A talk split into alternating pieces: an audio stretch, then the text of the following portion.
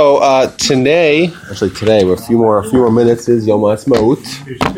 It's the day of Israel's independence, and therefore um, we decided to talk a little bit about Israel and to give kind of like, you know, I think uh, it's a little bit ambitious to try to give the entire history of Israel in an hour, uh, but uh, we'll try to do somewhat of, a, of an overview of the centrality or the importance of Israel in, in Jewish philosophy and Jewish practice and Jewish thought, you know, in, in the Jewish mind, really, the Jewish consciousness. You know, the, Jerusalem is, is at the center of our prayers, and it has been for, for 2,500 years.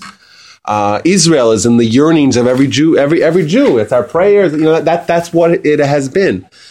so I want to talk a little bit about that and, and, what, what the significance is, what the meaning of it, and also a little bit about kind of the history of Israel. And I want to highlight some important pieces and also bring it not only uh, from times immemorial, but also in modern in the modern state of Israel and Zionism, and kind of uh, also you know dealing with some of the major themes that happens with the Jewish people in Israel, uh, but also some of the major uh, compromises that were made uh, during the foundation of the state to make sure that there's unity you know, because you have so many different Jews from so many different parts of the world, you know, converging upon Israel, and a lot of a lot of very important decisions were made, a lot of compromises were made to make sure that everyone's happy and they don't have civil war, which would be disaster.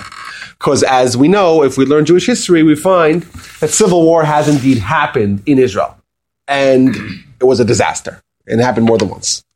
Uh, and if we think about the idea of Israel and the idea of Jewish unity, and today's the day, you know, today's the day where we celebrate it. Uh, and it brings Jews together. You know, that's the one thing more than perhaps, uh, you know, you know, perhaps more than any other that unites Jews across the world, across different uh, uh the spectrum of observance or even affiliation or or. Uh, Jews, you know, what do we feel? What do we feel proud of? You know, Israel is our little baby. You know, we may, may have never visited it. We may not know much about the history. We can't speak Hebrew, whatever, but we're still proud of Israel. You know, that's a very important thing for, for global Jewish unity. Uh, so, so let's first start off with kind of the uh, the classical uh, um, perspective or place that Israel has uh, in in Jewish thought. Uh, so we'll start with the beginning of the Torah, Genesis, right? So you read Genesis, and you know that the Genesis is the first book of the five books of that we call of the Torah. And um, the very first commentary of Rashi on the Torah on Genesis he asks a fundamental question. And he says, essentially, the question is like this If you were to take the entire Torah and it's on a Google Doc or it's on a Microsoft Word document or uh, some sort of word processor, I don't know what processor people use here, and you would just take Genesis and say Control All and then just delete it, like what would happen? You know, how would that change everything? Because essentially, the book of the Torah is a book of instructions for Jews. What it is. You open up Genesis and you look for instructions, and you know what? You don't find any. Well, you may find some. You find be fruitful and multiply. You find circumcision, even though circumcision is repeated later. In fact, in this week's parsha, it's repeated. And you find another one of not eating a certain part of the animal, the sciatica. That's it. 12 parshios, in, 12 sections, enormous detail and dialogue and narrative. And where's the instruction? So Rashi asks the question: We're about to start Genesis. We're about to start the Torah. This is the book of instructions. Why do we? We should just start from where the mitzvahs start, from when the instructions start. The middle of Exodus, we should start from the story of okay, now get yourself uh, uh, the animals and, and prepare for the Exodus and make the matzah and the whatnot. That's his question that he asks. So he says the answer is false. The reason why we have to have that whole narrative, the Genesis and Adam and Eve and Abraham and Isaac and Noah and all those stories is about Israel. Why?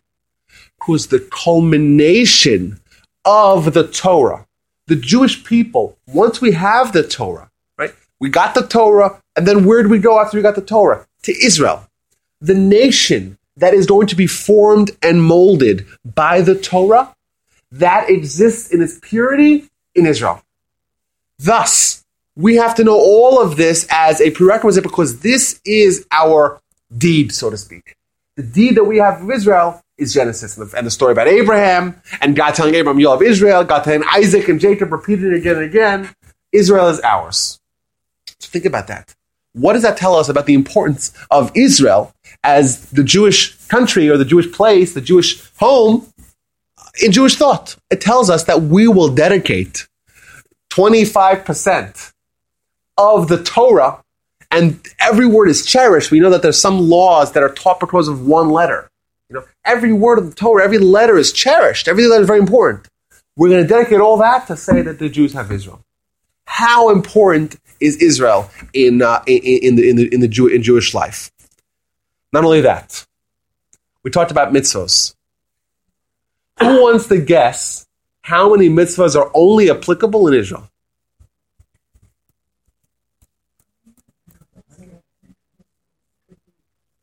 I don't know the exact number, but I know for sure it's more than 100. We're talking about like 20, 25% of this only apply in Israel. Right?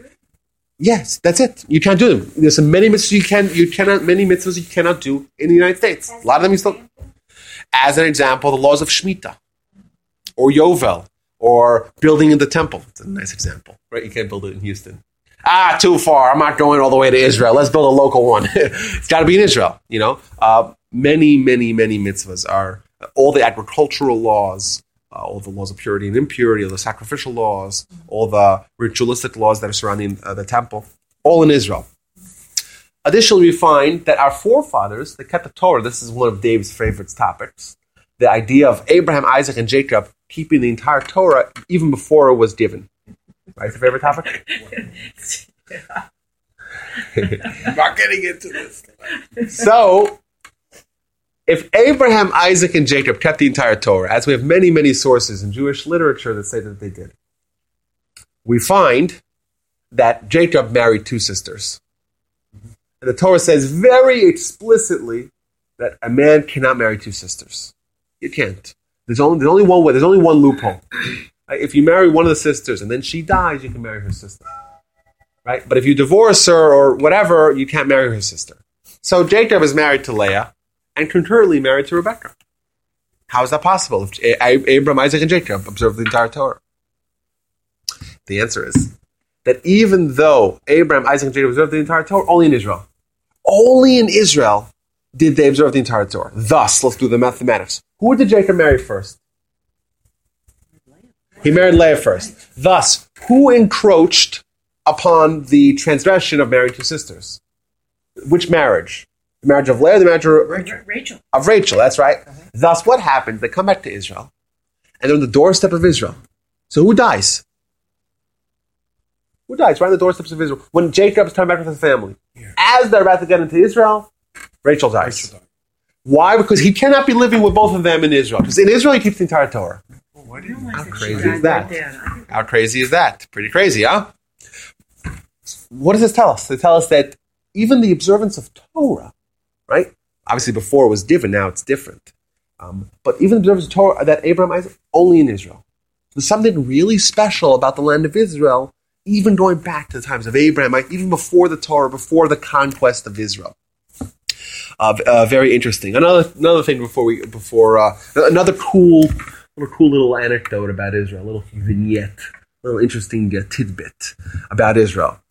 We're told, this is again in many sources, not in one particular source, but in many, many different sources, the idea of, of God's influence. You know, um, in, in Jewish theology, we don't say that, you know, God created the world and then God's off to other things, bigger and better things. You know, we have the idea of God sustaining the world. The idea of God created, but if we're, you know, but God didn't create something that to go on autopilot. It has to be continually sustained we call it is called influence in the words of um, in the words of of, of Jewish uh, uh, scholarship. God's influence, God's hashpa'ah, and it says that there's angels or certain spiritual forces that are filters. Filters. Thus, God's influence to a particular country or nation or state goes through a certain angel that's the filter. And if you ask the question, this is, I know uh, we're getting very off the topic of Israel, but um, if you ask the question of how come people from different countries have different, you know, stereotypical characteristics. You know, people from Germany are super organized, and you know, people from like Greece and Italy are super chilled out. Like, let's take a five-hour siesta. We'll see you at four, right? Yeah, there's certain stereotypes, and obviously it's stereotypes, it's generalizations, of course, but we could for sure agree that there are differences. Where do those differences come from? Just because you live in a different place, you're more, you know. According to the Torah, it's because that every angel, i.e., every filter that God has to give over, to be the conduit that gives over God's sustaining lifeblood to that country, goes through a certain angel. Thus, they, it has a separate kind of quality.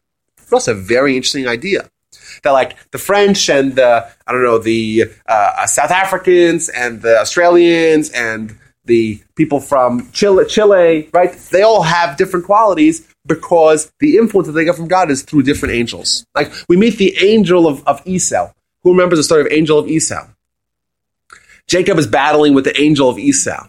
Right? Esau is the nation of, the, of, of Edom. They have an angel. And somehow, however this works, but Jacob is battling with that. Who is the influence over Israel? Who is the filter through Israel? Huh?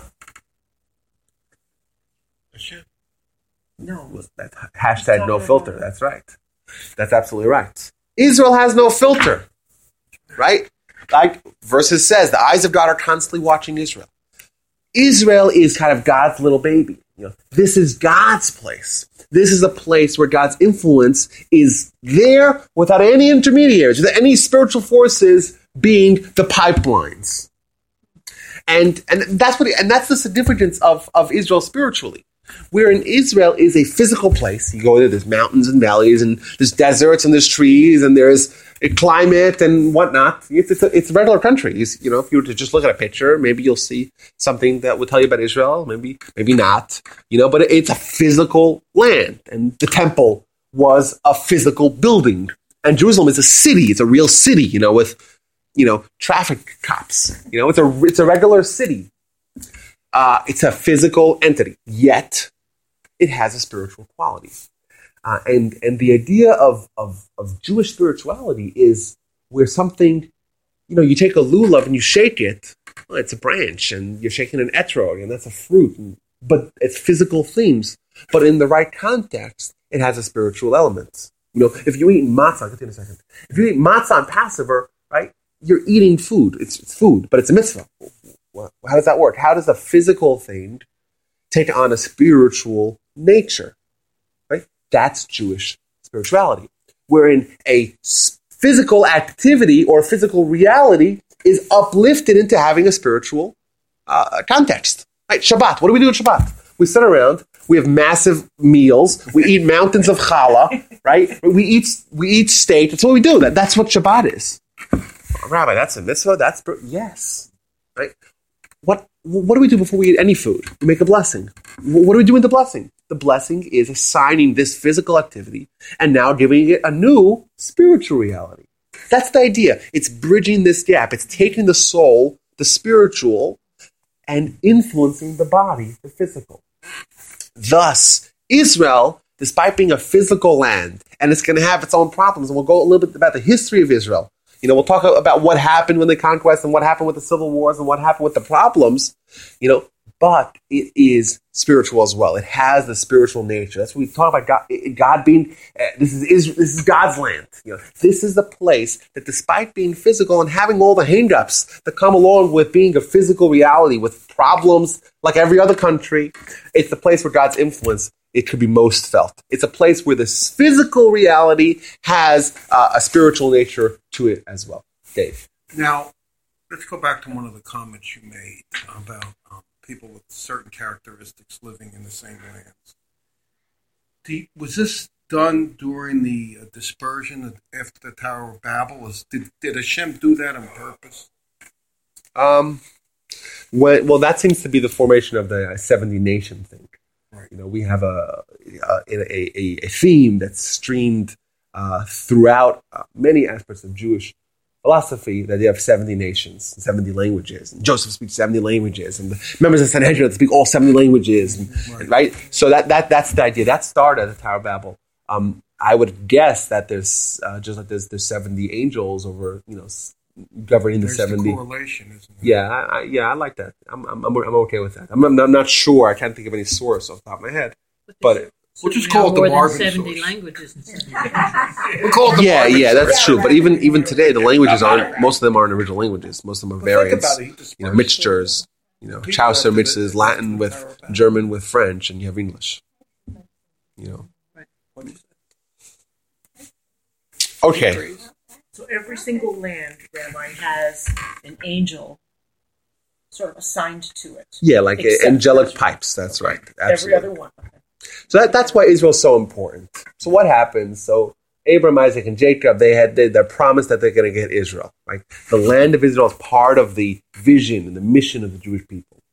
So uh, they're in Egypt, of course. Uh, they uh, they have the Exodus. They spend how many days preparing for getting the Torah? Forty nine days after they left Egypt. Fiftieth day they get the Torah. What do you need to be prepared to get the Torah? Forty nine days. How long do they spend preparing to go to Israel? 40. 40 years. The entire process of what happens in the uh, in the in the in the desert in the wilderness is a preparation. And you know what kind of life they're living? Living this supernatural life. Their food is delivered to them via parachute every day, right? Uh, their clothing grows with them, right? Uh, it never it never gets tarnished or get, gets you know it never it never it never gets um, uh, worn out. Uh, they're surrounded by these clouds that flatten mountains and kill predators. And at night there's this fire. Like it's it's an tr- incredible existence, right? They are soaking up a certain quality of a nation, right? They have Moses there, direct instruction from Moses, right? It's the it's the purest generation, despite they had some flaws, of course. But this is the generation that's called the Dor De'ah, the generation of knowledge, because they got it straight from Moses. So they're living this kind of utopian, supernatural existence. Forty years later, Moses dies. There's a new leader, it's Joshua. Moses never makes his way into Israel. He prays and prays and prays and prays and prays. In fact, he prays in total 515 times to get admitted into the land of Israel. God says no. And after 515 times, Moses stops because God tells him, if you pray one more time, I'm going to have to give in to you, but then I'll have to destroy the world. Moses accedes, Moses dies, they enter Israel. What do they find in Israel? What's the nature of the people living in Israel at the time of the beginning of the conquest? Well, There were a bunch of Yes. So we're talking about 31 different kings or different tribes, uh, uh, seven different nations. Right? It, it- chaos. Right? They begin a war of conquest. It takes them seven years to gain a foothold. Another another seven years to divvy up the land. But essentially, for another 400 years, they're going to be living in a state where the Jewish people are there. They're the majority, the majority, you know, of the population there. But they're going to have constant skirmishes with their neighbors. Uh, they don't have Jerusalem yet. Uh, they have the Philistines, the the nemesis of of of the of the Jewish people at that time. Uh, the group of Philistines. By the way, that name will be revived uh, as the land of Israel, as Palestine uh, was revived. Actually, revived twice. It was revived by Hadrian when he renamed Israel, which was called Judah at the time, renamed it Philistinia after that extinct uh, Philistines that existed in the times of the judges that Solomon battled with and then uh, uh, in in the British Mandate, in the after the after the the um, after the uh, after the World War One, when they when they finally captured Israel out of the hands of the Ottomans, uh, they renamed it Palestine as well, reviving that once again that dead name. Thus, the Palestinians today have literally zero to do uh, with the the the Plishtim that existed in the times. Literally nothing, you know, absolutely nothing. Still don't exactly. You know, they're they're Jordanians. They're not part of this. It's not like you know, but there's a misconception that's breeded. Well, the well, the Palestinians or Palestine has been a name associated with this land for a long time, but it's not has not been contiguous. Hasn't been ongoing. Uh, so that's where they are. So they get into Israel, and they have this kind of rocky couple hundred years. And it's, it's you know it's like unfortunate where 500 years of Jewish history is you know all narrowed down to one soundbite. But that's what it was. You know, it was this struggling time where uh, they had no king, uh, they had prophets, they had judges, but there wasn't uh, it, the the the completion of the Jewish conquest and the Jewish kind of uh, settlement in the land was not complete. Uh, then we meet a fellow by the name of Saul, and Saul's going to start to change everything. Right? Saul's become king. Uh, he's not going to last that long, but he's going to usher in a new form of leadership for the Jewish people that's going to be around for hundreds of years, and that is the monarchy.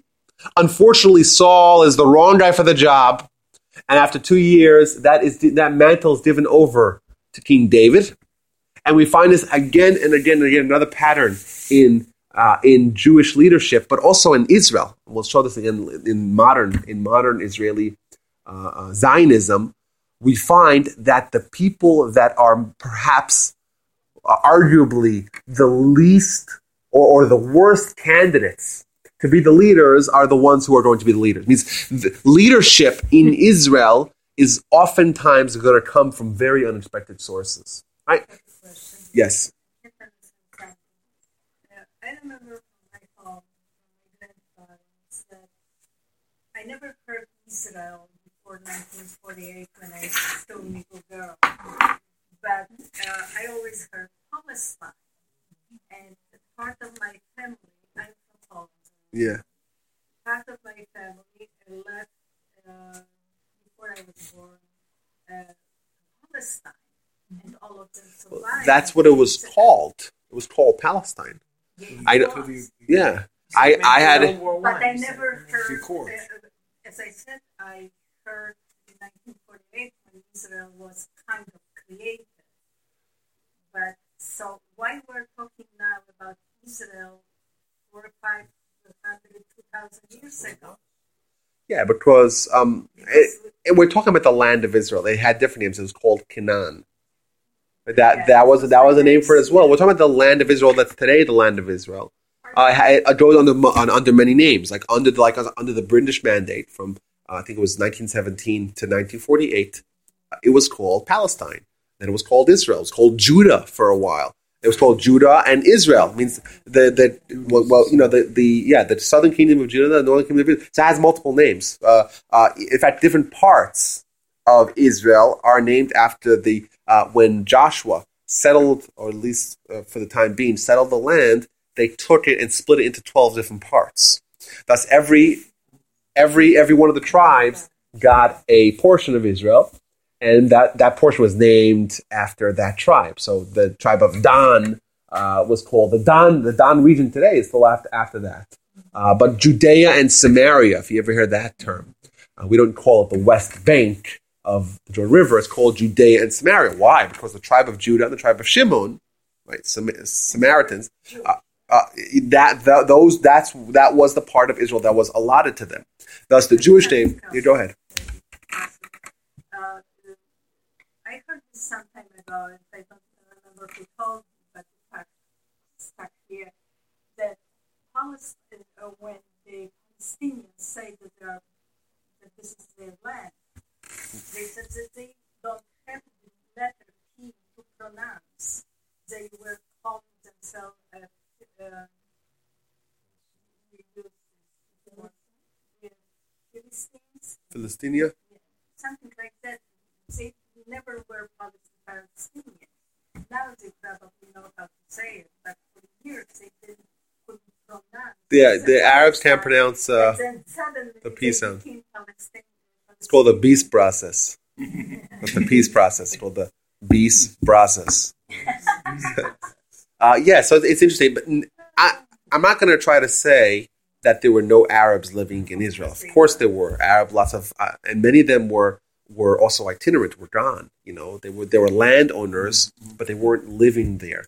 In fact, um, in in modern times, even 100, 150 years ago, Israel was a very barren land. There was no one, almost no one living there. Uh, very few people living there. It wasn't producing anything. It was it was like almost an afterthought, really, for, for about two thousand years. You know, from the time uh, of of the destruction of the first temple, of the second temple, a couple hundred years later, once the Jews kind of left and went to Babylon, went to North Africa, went to Persia, went to Europe, Jew, Israel kind of it was in you know was in was in disrepair. So they tried to re, you know, the, the, then it was captured by the, the, the Muslims, and then there was the Crusades over Israel, and a lot of things happened. Uh, but Israel, as a vibrant, uh, a viable land, i- i- you know, we don't find till till till this past uh, century. And you had some Jews living there. You had some, of course, you had some Arabs. There was always Jewish people, a small contingency, but there, there's always been some some Jews uh, living in Israel, but not, not not not not major. There were major efforts, let's say in the 13th century, Jews to move to Israel. In the 17th and 18th century, the first Yishuv, there's lots of Jews that went there. Of course, in the 19th century and of course the early 20th century, that obviously uh, picked up in a major way. Uh, but yes, I would agree. There were lots of Arabs there, and there were some Jews there as well throughout the times. However, the land of Palestine as uh, as a nation, and even uh, Arabic nationalism at large, is a brand new thing as well. You know, Who is the person that formed the Arab nation? what Arab nation? How did these Arabs come about? Had an Arab, well, Arabia, Arabia is a, is a region. I mean, there's there's Arabs and then there's Muslims, right? Uh, right. So the Arabs are there are some Arabs that are not Muslims. They're Christians. There's Christian Arabs. There's Druze in Israel. The Druzi, the Druzim. They're Arabs, but they're not Muslims. And there's some Muslims that are not. There's a lot of American Muslims. There's the Turk. Turkey is a Muslim country, but they're not Arabs. They're they're Turks. They're different, ethnically different people. The biggest Muslim country in the world is Indonesia, and they're very, very, very far from being Arab. But Islam started uh, by an Arab was started by an Arab merchant in the seventh, early seventh century. Uh, therefore, it gained very, very popular uh, in in that part of the world. Thus, it's associated Islam. The religion and the and the people are are linked together. Uh, but Arabs, uh, even before Islam ever shows up, we find in the Talmud accounts of, of Arabs. There were lots of nomad, no, nomads and wandering and living in tents and fathering lots and lots of babies. You know uh, that uh, that that kind that personality that you know that that that kind of uh, ethnic uh, um, um, individual is found even in sources way before Islam. So that's uh, so the, the Arabs are people that are native to Arabia. So, um, so yeah, so we're saying uh, a pattern that we'll find in leadership of Israel is that we'll find that someone like King David is who was considered to be an afterthought. You know, and he had six, six brothers, and he was the weakest of them all. You know, he was this redhead that everyone would grab their his head and do this to him. But that was the high point. And you have 80 years through the times of King Solomon, King David's son, which is considered the epitome of the Jewish people. The Jewish people had it all. They had it spiritually, they had it physically, they had a monarchy, they had peace, they had prosperity, they had stability, everything that you would want. And it was so good, in fact, for the Jews at that time that they didn't accept converts. Someone came to convert to the Jewish people. You know what they would say? Sorry, buddy. It's too good for us, right? And we're worried that maybe there's an insincere conversion because, you know what? King David and King Solomon figured it out that the, the, the nation was peaceful, was prosperous, it, was, it had everything. So any, anyone comes to convert, well, who says they're coming because they genuinely wanted to join the Jewish people? Maybe they just want all the goodies that come along with this wonderful, prosperous nation that uh, that that existed at the time. It's still very difficult to become a Jew. Well- You can see my family. My grand nephew married a Peruvian lady. And uh, on her own, we didn't ask her. She decided to become a Jew. And the religion, she's Roman Catholic. And uh, she had to convince the rabbi who finally Yeah, decided Yeah. to take her. Yeah. It took them three years. So now it's a dilemma. They want to marry because they were not very young. You know, he was uh, four years old and she was 37. She wanted to have a child very badly. So finally, they decided to get married, and she was still going. And uh, she became, she's a better Jew than I. Was it a, was it an Orthodox conversion? Do you know? Huh? Was it an Orthodox? Or do you know that? know what? I even didn't ask. I was so taken by this woman yeah. and her whole family who took this so beautifully, you know, agreed. And uh, it was just our older brother. This is the same thing, go ahead. So, you know, good luck here. Mm-hmm. So now the little boy is a Jew, hmm. and he proudly says it, and he goes to Jewish school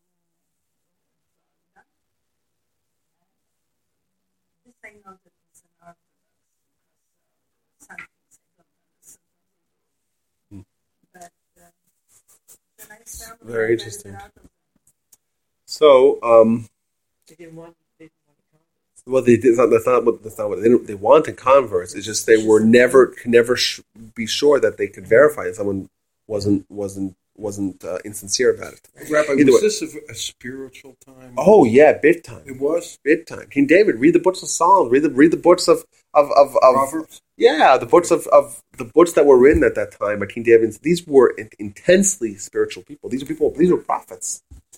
Uh, remarkable, remarkable individuals. This is when they built. They built. They, uh, David captures Jerusalem. It actually purchases Temple Mount. Uh, finally, all of Israel, all of Greater Israel, is in Jewish hands. Uh, he doesn't get to build a temple. King Solomon builds a temple, and things are fantastic. And that lasted 40 years. That's it. Solomon dies, and we find the first civil war, basically. It wasn't really a war, it was more like a standoff or uh, a Cold War, but we find a schism that changed the course of Jewish history. Solomon dies, his son Rechavam becomes the king. He makes a few poor choices. He decides to uh, tax the, the the people that live in the north part of Israel. Remember, Jerusalem's in the southern Israel, so you have people that feel like they're at it. You know, that they're out of place. They're like in the rural parts, and they don't feel like a, that that intense association with the people in the capital. And instead of trying to court them, he makes the the, the fatal flaw of taxing them very strongly. They secede, and from then on, for the next 180 years, we have two kingdoms: kingdom of Israel in the north, kingdom of Judah in the south.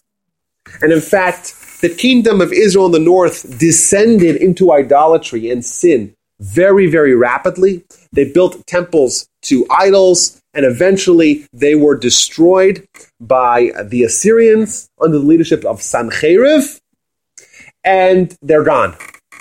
Where are they? These are the ten lost tribes of Israel. Have you ever heard of the ten lost tribes? That is the kingdom of Israel in the north they have disappeared and they maybe appear every once in a while or claims from Well, then people he went to Babylon Babylon's later. later. yeah.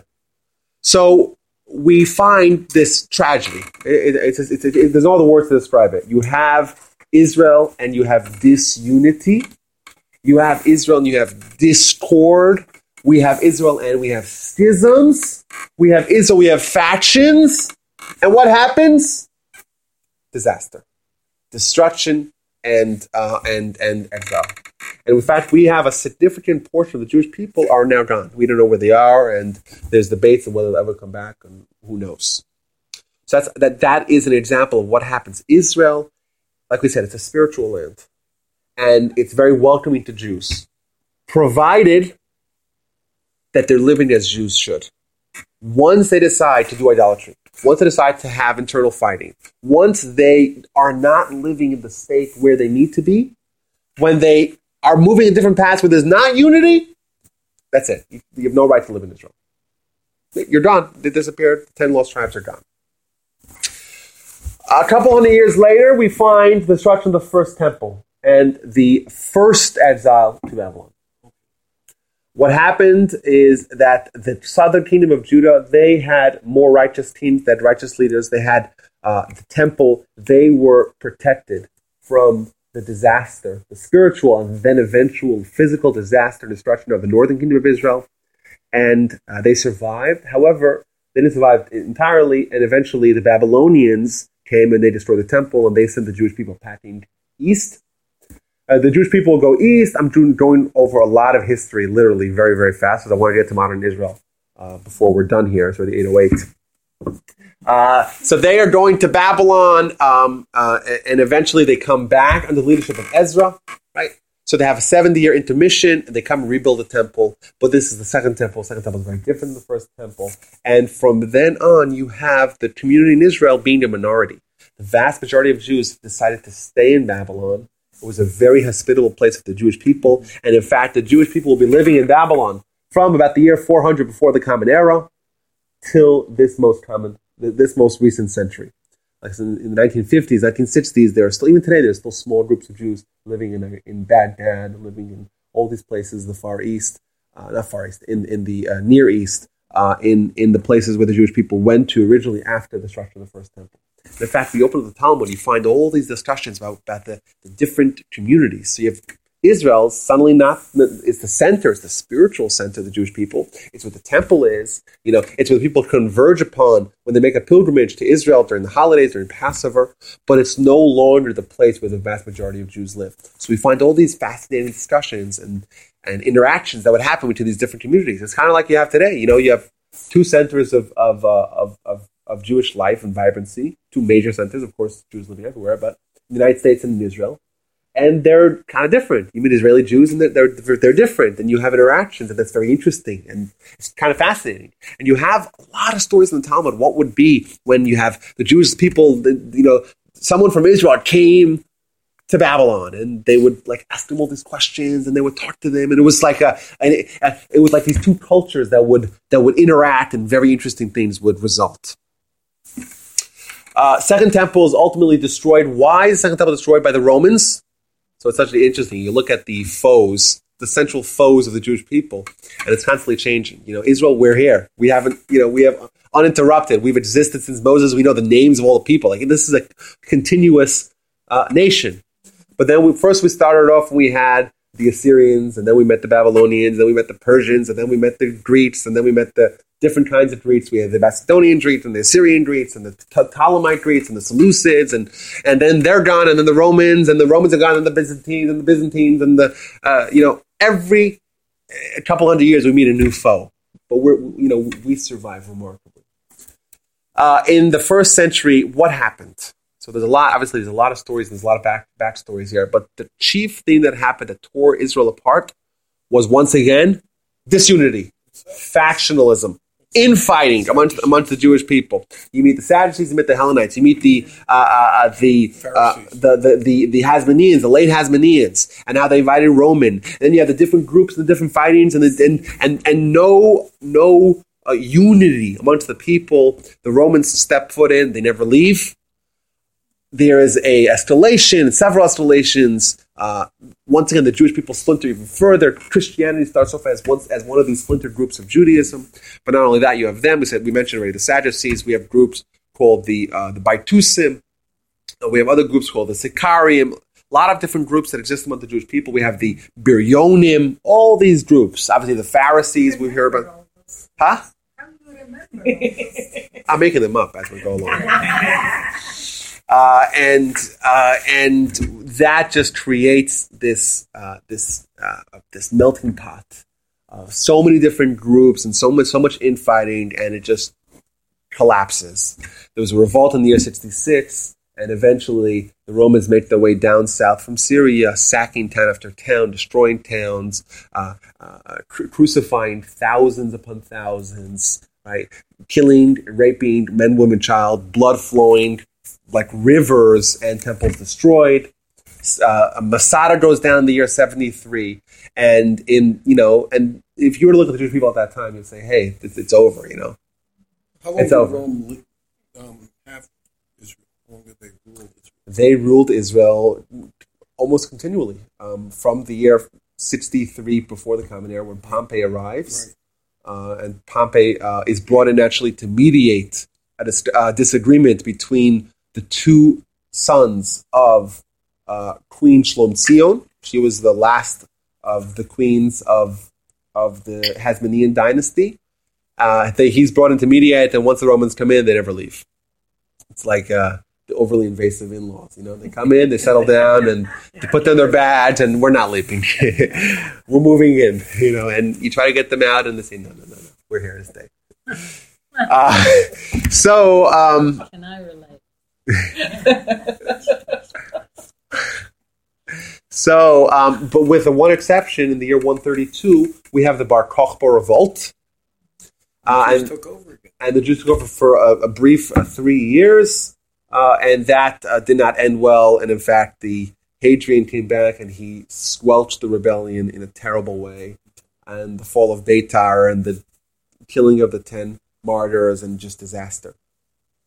Uh, but from this point on, it's kind of like you know when you look at a at a uh, at an earthquake or a tsunami. There's the initial uh, event, and then there's the reverberations that can happen you know, much later. So we have uh, like a like a 300 year pattern of different factions and different groups and different fighting and different disunity. And then you have massive explosion, temples destroyed. The Jewish people try to regroup and try to get back together, and they do so successfully. But then you have another one. Eventually, the Jewish people kind of pivot their way out of Israel. Uh, Hadrian makes Israel and Jerusalem the first Judenrein city in the world, first city that no no place for Jew, Jews were not allowed to go into Israel, uh, into Jerusalem. There's only one day a year that Jewish people were allowed to go into Jerusalem, um, and that was on Tisha B'av, on the ninth day of Av, because that was a day of mourning.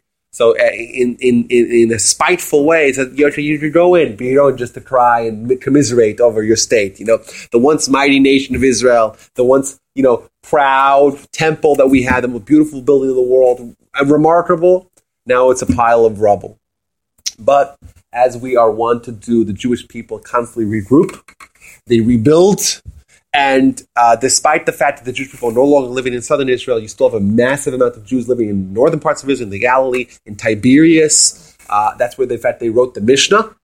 Uh, the Mishnah is the most significant, um, uh, the most significant compilation of of laws in all of human history enormous, enormous project that's a thousand rabbis over many, many, many years, a collaboration unlike any other. And if not for that one publication, we would not be here today. Like that's how uh, uh, important and pivotal it is. Once again, all, like every sentence could be its own class. By the way, all the details on what happened. Were they writing it in Israel? Were they in, in, Israel? in Tiberias? Yes, Tiberias? yes. Um, but that's getting closer and closer to marking the point in time where the Jewish people were, you know, were the, the Jewish life in Israel was almost negligible. Uh, like we said, at all points in time, the Jewish people were in Israel. They were living there. Um, there were some people living there, but the center of influence and the center of leadership and central authority and the core, the epicenter of, uh, of the Jewish people moved on to Babylon. And they moved on to Babylon, and Israel became uh, almost forgotten. And if you look at the, you know, from the year two, three, four hundred, nothing. We don't find anything in Israel.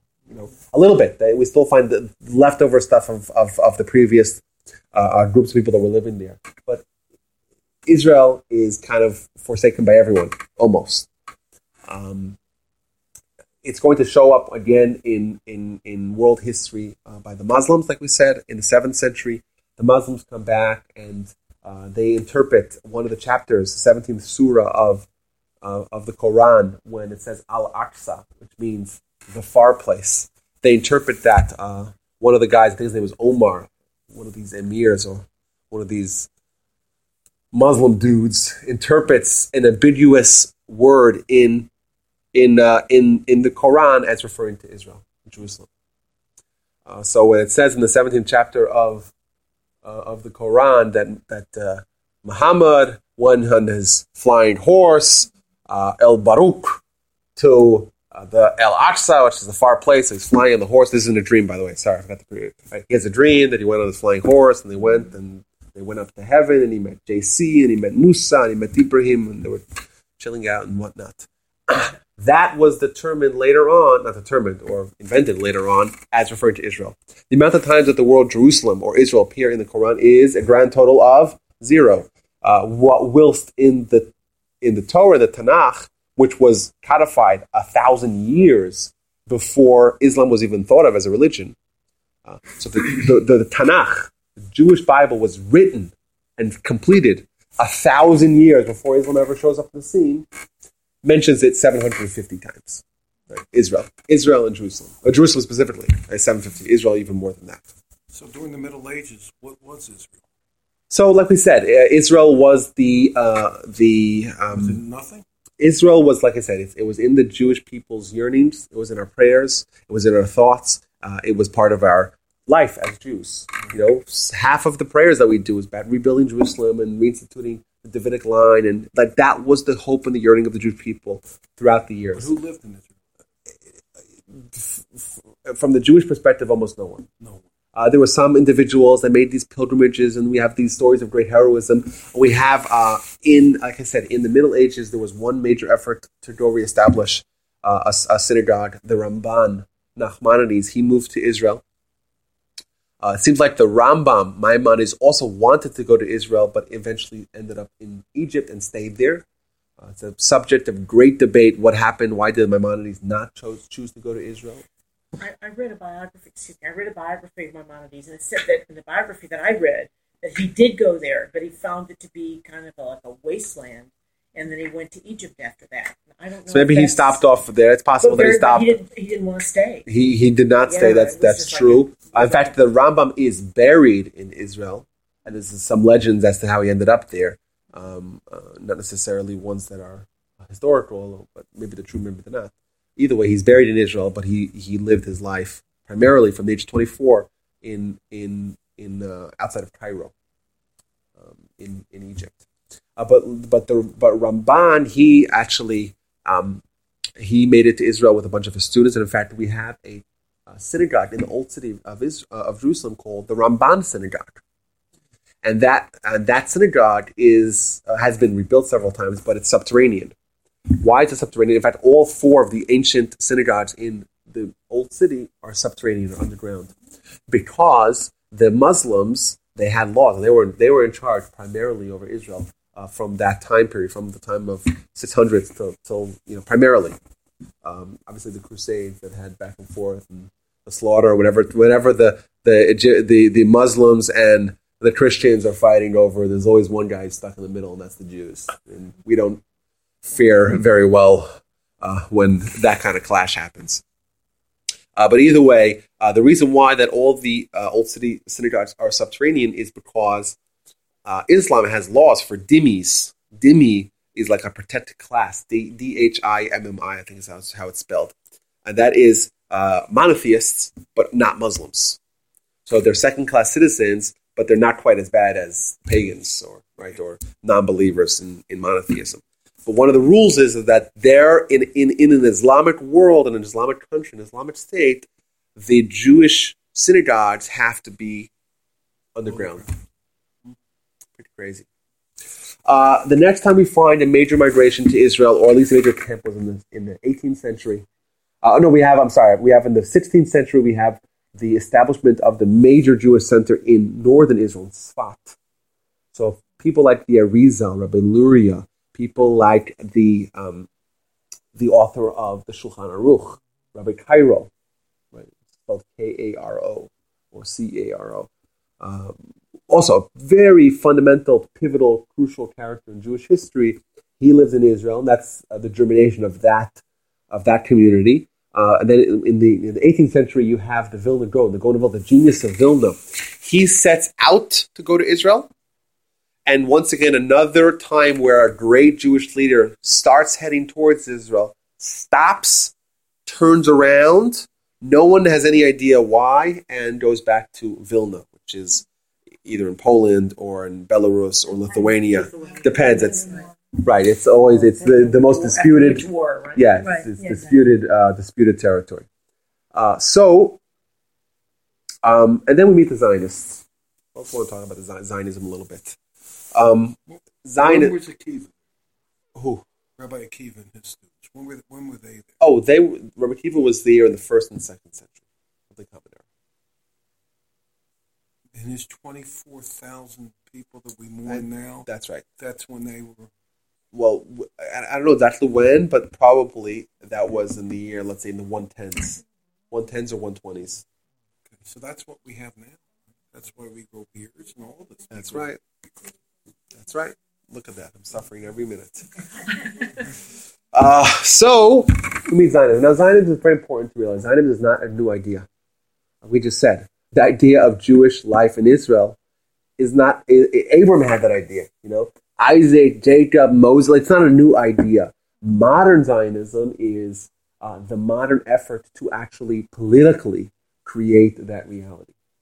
But even that uh, was not first uh, done by the Zionists. There's, in fact, in the year 1825, there was a major effort to establish a Jewish state, but not in Israel. In fact, they were going to establish where? Oh, not in Madagascar either. We'll get to that in Uganda. It was there, and they said, why we didn't take You were there in Nairobi. 1825? Nairobi. No, no, no, no. Um, it was Uganda. Uh, but in, in 1825, there was an effort to make a Jewish country, a Jewish state in the in, in, in Grand Island near Niagara Falls. Very interesting. Yeah, Google it. It's there. you know so much stuff. So weird, right? Uh, but um, we we meet uh, a lot. A few things happen uh, in the 19th century, in the 1800s, that are, are all going to come together in the end of that century to create modern Zionism. First of all, the 19th century was, in my opinion, the worst century in all of Jewish history. The worst. Oh no, no, no, no, no. Well, the 20th was also pretty bad. uh, but I would argue that the 20th is leftovers from the 19th. The writing was on the wall in the 19th century. In fact, you have a quarter million Jews in the 19th century um, uh, uh, converting to Christianity. Unheard of. Unheard of. Uh, you well, not in Spain, in in France, in Germany, in all these in all these places. Spain wasn't the center of Jewish life already for hundreds of years, right? Spanish Inquisition is what uh, fourteen ninety two. Um, so that's really a long time. The the, the, the golden age of, Spa- uh, of Spain is from the year eight eight hundred to the year the year twelve hundred. Maimonides, remember he lived in he lived in Spain, but he left. But he left the year eleven fifty because of the of the Almohads, the mm-hmm. the Almohads, the radical Muslims that came at that time, and they told the Jews, "Okay, you could stay and become Muslim. You could stay and we'll kill you, or you could leave." And you have like a half hour to choose. Yeah, yeah. Pretty crazy, How, like- how is that different today? It is pretty. It's pretty crazy. So Maimonides and his family fled. Maimonides was 15 years old. They went uh, to first Fez in Morocco, and then they ended up spending time in the Atlas Mountains for nine years in, in northern Morocco. And then they went, and at the age of 24, Maimonides ends up in Egypt, and that's where he lived for the rest of the rest of his life till the year 1204, when he died at the age of 69. Either way, um, so Zionism. So we have uh, the 19th century caused assimilation on a scale and a, a, uh, a rapid rate beyond anything we can even imagine. We think of today, well, there's so much assimilation and so many Jews that are so disengaged from Judaism and so much disassociation, and no one made the kids aren't becoming members and whatnot. We can't fathom what was happening in uh, in in in in Europe in the 19th century. It was so much worse than it is today. It was terrible. And in fact, today I would argue that the assimilation is more the product of uh, of ignorance and apathy versus the way it was of of of, of being anti or being a uh, rebellion, so to speak, against uh, against uh, uh, Jewish uh, precepts that were accepted for thousands of years. Rabbi, if they didn't assimilate, would they have been expelled? I don't know. That's a hypothetical. I don't know. I am. A, I don't think I have the tools to answer that question. However, once again, we do find patterns. What you could- We do find patterns that uh, uh, that have repeated themselves again and again. So it's a good argument to say that when the Jewish people are doing what they need to be doing, uh, then we'll be in good hands. And we find that, like we said, we talked about Spain. You know, two, two, three hundred years of just absolute. You know, it's called the golden age of Spain for a reason. Yeah. You know, it's not called the silver age or the bronze age. The golden age. Uh, Why? Because the people there had it all. They had the political, uh, the, the political recognition. They had strong and centralized authority. They had uh, commitment to Torah and to Torah values, and that's why they had they flourished. You know that that's what happens. Um, uh, and I, I think that's going to happen in Israel again. I, uh, this is part of what I wanted to say tonight. How um, how Israel is kind of collecting the pieces of what was left of the Jewish people, modern state of Israel. So, so, so, so, what's the form? What's the story about the formation of the uh, of the state? So, then we know the backstory of Herzl. So, Herzl, this guy is uh, totally assimilated. We can't imagine how distant he is from Judaism, right? In fact, they found in Herzl's diaries in the year 1890. So, the first Zionist Congress is the year 1890. Seven in Basel, Switzerland. Good guess. Not bad.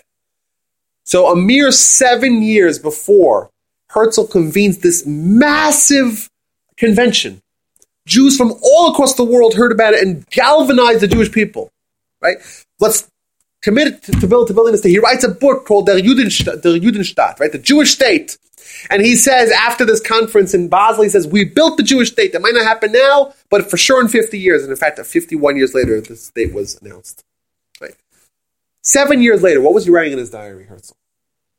Herzl wrote as follows. Herzl says that the solution to the quote unquote Jewish problem is mass conversion to Christianity. And he describes he describes let's make parades, let's invite all the princes and noblemen of Europe, and let's have a fancy ceremony. That's what he wrote in his diaries, which is, yo, what? This is the guy, uh, this is the profile of the Savior. So, not the Savior, of course, I want to argue the Savior, but this is the guy who's going to unite the Jewish people. Really? Really? This is what it looks like?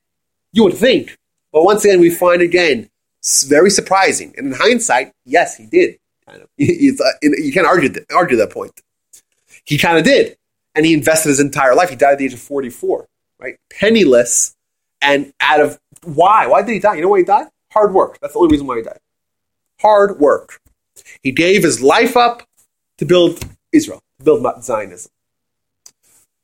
But out of nowhere, out of nowhere, he couldn't speak Hebrew. He didn't know. He didn't keep, keep a single mitzvah. He probably never saw in his life at tefillin. religion in it. Nothing. In fact, he proposed that the official language of the state of Israel should be German. That's right.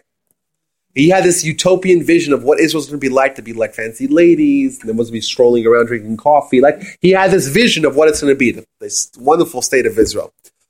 Uh, and in fact, we find that he wasn't even thinking about Israel. He was thinking any state. Give us Madagascar, you said, but he wanted Uganda. In fact, Herzl threatened the year 1904. Herzl, because uh, what happened was is that the uh, the governments of Europe offered to Herzl we'll give you a massive tract of land in in uh, in Africa, called Uganda, which is in uh, in in uh, western Kenya. Well, we would have done great there. And this is it's empty land, it's fertile land. You guys could go and enormous. Oh, yeah, well. And he's like, "Hey, that's an amazing idea." And he's like, "Okay, check. It's a big land. It's empty now, and we could go there and build our own. It'd be great." Because he in his head, he wasn't thinking at all about Israel, and he wasn't thinking about the two thousand year old yearning to once again go back to Israel. He wasn't what he was thinking about. Um, and in fact, when they brought it up to the Congress, and he was all alone, basically, it was him and Max Nordau. That's it. Uh, he threatened to quit. He said, I'm, I'm, out. If you guys don't accept, I'm out." Yeah, but in the, remember, 1905, he's dead already, and Zionism takes life on its own. So I'm confused. He writes in his diary that the best thing the Jews can do is convert. Well, in in the 1890, that's right. He made Oh, some, and then- that proposition. He advocated. Sees the light. I, we don't know what happened. We don't even know. Remember, we don't even know if his wife was Jewish. We have no idea. Uh, there's doubts whether his wife was Jewish. He didn't give his kid a bris. He didn't give his kid a bar mitzvah. Like nothing. He wasn't. He wasn't. He's held in such high Because because of what he did regard. means. But how did he start off? It's it's it's uh, it's a fact. It's a fact that despite the fact that Herzl himself had a brit milah, of course, and had a bar mitzvah, his own son Hans had neither, and his uh, his son, in fact, this Hans guy, uh, converted to Christianity. You know that, and then he went back to Judaism, and then he he committed suicide. Uh, and his daughter, his daughter died in the camps in in, in the Holocaust, and his only grandson um, also converted to Christianity and also uh, uh, committed suicide in Washington, D.C. in 1946.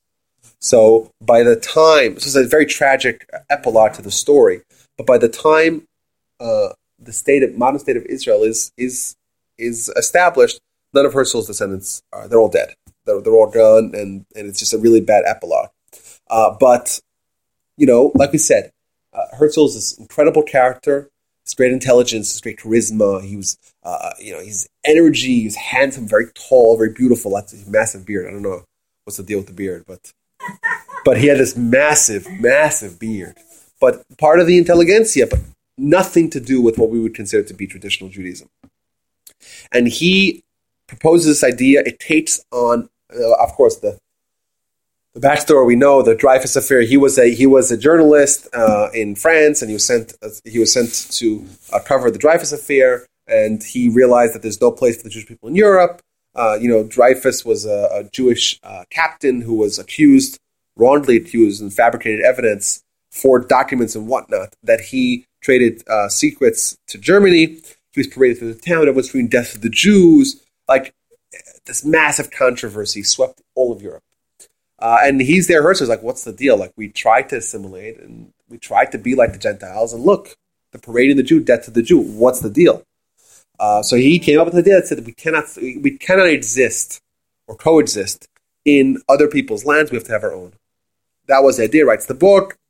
The idea takes on a life of its own. It spreads like wildfire. And we find that uh, Zionism at the beginning had two vastly different camps uh, behind the idea.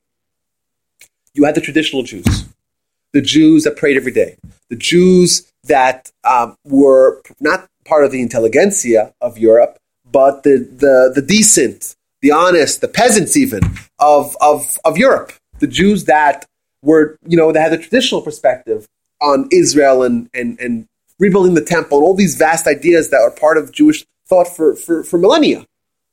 That's one faction. You know, and they had a hard time. There was this tension because you see Herzl's the leader, like, dude, the guy doesn't even, doesn't even know like anything. Like, can't, can't read. Like, this is the guy. And in fact, Herzl kind of liked these guys. He called them his army of schnorrers. That was the name that he had for the for those Jews, the Eastern European Jews just wanted to go back to, to Israel. And then he had, uh, and then he had, um, and then he had the you know the secular Jews that were totally secular, uh, that were um, that were also behind it, but for very different reasons. More like Herzl's, like let's have a state, let's be totally, uh, let it be totally independent of any kind of the traditional perspective of a Jewish state. But those two factions, if we look at what exists today in Israel, you know, we have we just had elections, you know, we could kind of see that those two factions still really exist. You know, the religious Zionists, they're talking about uh, having all of Israel, not giving up a single inch. Why? Why? Why are they like that? Because they are living with the kind of almost messianic vision of what Israel ought to be. We're taking back our land. You know, it's not just about having a convenient place where all the Jews can live. It's our land. You know, let us build our land out. You know, why should we give it away to, to, to, to the Arabs? And then you have the, uh, the people that are not attached to Israel in the same uh, uh, religious sense, if you will, but more uh, in a more nationalistic stance. So that would have they would argue, hey, it's more pragmatic to to, to maybe negotiate on something like that. And for the other camp, well, that's non-negotiable. That's this is Israel. We can't negotiate for Israel. So kind of um, those two uh, those two groups um, they united under one banner. And even though there was and still is tension, I like to look at Israel as being sweeping all the Jews from all different groups and all different backgrounds under one banner. Um, uh, originally, the there were also two different groups of anti-Zionists. Uh, the early Reform Jews in, in, in France and Germany and the United States were very, very anti-Zionism. Uh, Zionism conflicted with a core precept, a core tenet of, of, of early Reform philosophy. In fact, in, in 19, in, sorry, 1885, the Pittsburgh Platform was a articulation of what it means to be a Reformed Jew. And it says as follows here. Uh, quote, this is a direct quote. It was written in English. Uh, and it was accepted by all the Reformed communities, all Reformed Judaisms. Uh, the, obviously, this was adapted, this was changed, but but this, you know, just reading this little piece will tell you about what the attitude was of the Reformed Jews. Quote, we consider ourselves no longer we consider ourselves no longer a nation but a religious community, and therefore expect neither a return to Palestine, nor a sacrif- sacrificial worship under the sons of Aaron, nor the restoration of any of the laws concerning the Jewish state. Right? This was a repudiation of the Jewish principle, Jewish tradition of going back to Israel. So what happens? A mere 12 years after this declaration uh, by uh, the Convention of Reform Rabbis in, in the United States, Zionism is born. There's movement to go back to Israel. They said, no, no, no, no, no, that's not, that's against, that's anti-Jewish, that's anti-Jewish, which is ironic, I guess, in hindsight. But that was the argument. And in fact, in Houston, you know, in, in, in, in 1944, so years and years later, uh, we have a split between Bethel and, and Emmanuel, the two major Reform synagogues here. Israel. Uh, right? Uh, but what did I say? What did I say? Bethel. I apologize. We're in Bethel right now. Beth Israel and Emmanuel, and Emmanuel it was 44. I think it was 44. Maybe, maybe it's 43. And that was a split over support of Zionism. means even as late as the 40, 40s, This. huh? How do you know this? It's common knowledge. Yeah. Yeah. Yeah, well, you, you can read about it. It's read about it online even. Did you people know about this? Mm-hmm. Yeah. It's very interesting that, that that was one of the groups that at least originally, of course, they changed it. We have the Columbus platform of 1937, which changed that the entire perspective. But originally, when Zionism started, that was the the reform that those minded people. Um, the reform, reform today, reform then is very different. Of course, very important to realize that. Uh, but they um, they were against Zionism, and additionally, you had the super religious Jews, the super Orthodox Jews, that they were also against it. Once again, uh, unlikely, uh, unlikely uh, bedmates. What do they say? Uh, bedfellows, strange bedfellows. Thank you. Um, uh, wherein they were too worried that Secular. uh, they were, or the religious anti-Zionism was based on the fact that okay, we're going to build a state. What kind of state is it going to be? A Jewish state with Jewish law and halacha and Shabbat and everything, or should it be a secular state? Well, if it's going to be a secular state, according to those people, well, then, then we're better off not having it. Let's let's live in Europe. Let's live in the United States. Let's live wherever. You know, because to them, the idea of rebuilding Israel and and rebuilding this Jewish state, but not in the way that it's supposed to be ideally, well, that's anathema. So that group was also anti zionism But I think today, if we, if we look, you know, fast forward 100, 100 years, 100 years later, everyone pretty much is all Jews pretty much across all factions, even Jews that are not affiliated with anything, support Israel. You have obviously exceptions. You have unfortunately a trend amongst young Jews, young assimilated Jews, to be uh, anti anti Israel How can you be any Israel? But they are. Oh, because Can they're be so heartbreaking, but I have heard it. And they call themselves anti-Zionist. yeah, of course. You have like the J Street group. J Streets, yeah. So that's uh, political, political, quote unquote Jewish. This must be a I never heard of it. Yeah. So you have some of that, but I, I think that's still in the minority. You of course have those crazy lunatics that go and kiss Ahmadinejad. Those uh, people that think That that I they're don't know. I don't get that. those, those, those are lunatics, absolute lunatics. Those lunatics felt that way because they didn't want a yeah, nation before the coming of the Messiah. right. So that's what it's based on. But still, you don't go kiss enemies. Yeah. Even the even the people today that are anti-Zionism because of religious ideals, the overwhelming majority, ninety nine point nine percent of them, don't conspire with the enemy.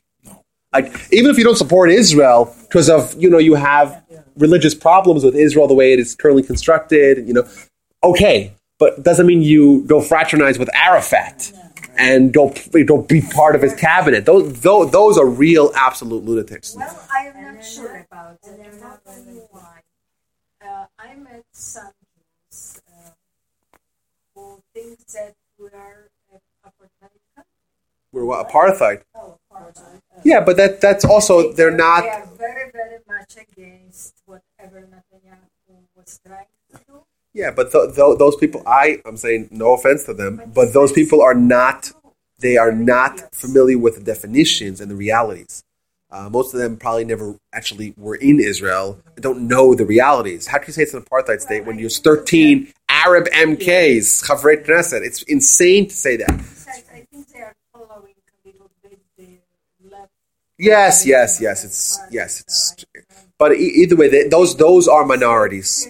Those are minorities. Today, I look at Israel as once again, even though slowly, you know, we're 67 years in. Today's the 67th anniversary of Israel.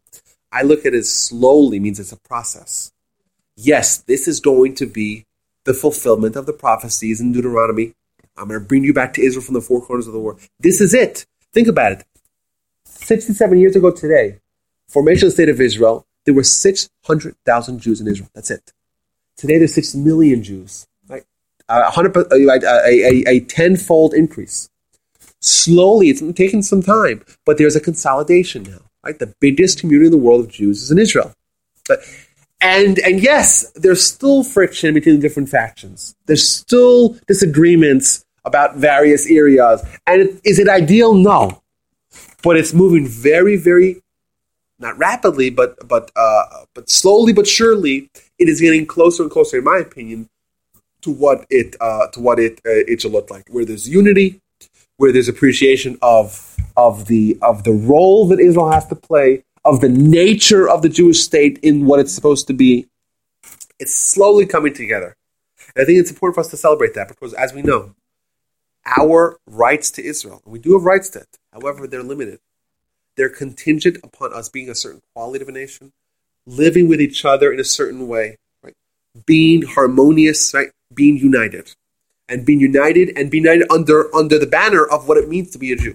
Of, of, of, of, of the responsibilities that come with Jewish people living in Israel. And I, I, I, I think that we have uh, room to grow, but I think we've come a very long way since the formation of the Zionist ideas and the radically different uh, uh, factions that uh, pr- propelled from different angles the state into, into existence. And you know what? I think we'd be very appreciative of it. You know, it's it's it's something that maybe we take for granted. Uh, hopefully, we don't. But today, today, today is a day to be appreciative of the fact that we know we have a state. It's our state. We may be living here. Our hearts in Israel, right? We we we, we, we have to support Israel, and you know, eventually, maybe even consider. You know, we should all go home, maybe. You know, and it's it's it's actually also another pattern. Remember, Ezra leads the group. Uh, we said after the first temple destroyed, everyone goes to, to Babylon. The vast majority of them stay in Babylon 70 years later when Ezra comes and reestablishes the Jewish community in Israel. It's almost identical that 5% of the Jewish people came back to Israel with Ezra, and about 5% of the Jewish people were there at the beginning of the foundation of the state of Israel. But now, like we said, the vast majority, not the vast majority, but the biggest community of, of, of Jews, by around 40% of, of, of, of world Jewry, already lives in Israel. So I, I, think that we're well on our way towards hopefully uh, doing what we need to do with collectively as a nation to coming to that pinnacle, to that reality of the Jewish people observing the Torah, right? Having the uh, appreciation and the and, and, the realization and the identity of the Jewish people in their uh, in their uh, most perfect sense, living in Israel, having harmony and unity. Chag Sameach, everyone. Great class. Great So my grandfather, great grandfather, in 1924, yeah, who had come to the United States from Ukraine. Uh, when did they come? 1910. mm-hmm. Lived in, in New York 14 years. Wanted to go to Israel. So the mother refers to his wife as the mother. She wouldn't go. So he went down one morning to get milk. Never came back. And he never came home. And he lived in Israel. I have three pictures of him. He lived in Mea Shearim. Mesharim. That was one of the oldest Jewish communities. Three, three pictures of him. This Torah. Wow. Standing. I mean, he, he lived in poverty. He always asked, asked the sons, my my grandfather and his and his brothers. Wow. For money, and he lived there until uh, thirty-eight or thirty-nine. Wow, that's pretty crazy. Mea Shearim was one of the oldest uh, uh, communities. It was a community that was founded in the in the Really observant, really yeah, very observant, but very, but they're called like the Jerusalem, like the like the eight eight nine generations of of of of you called Yerushalmis that have been living there. Very distinct clothing, like they have they've been there. Uh, very beautiful, little- just very one of the beautiful, like these brown like cloaks and like or Mhm. these uh, the ones like the ones with the stripes and the white ones on on the holiday. It's beautiful. Like have these beautiful clothing. Like it's you know, it's not like the like the heavy you know like the looks like uncomfortable. It's like really nice and you know, um, but um, but that's that that community's been around since the 1700s, continually living there and you walk through these alleys and you can touch both sides both house both sides of the street like these mm-hmm. cobblestone alleys that have been like that and the like people in the old cities like that right? yeah old city as well. Mm-hmm. Anyhow guys we have a lot to be thankful for on this day. Thank you everyone guys.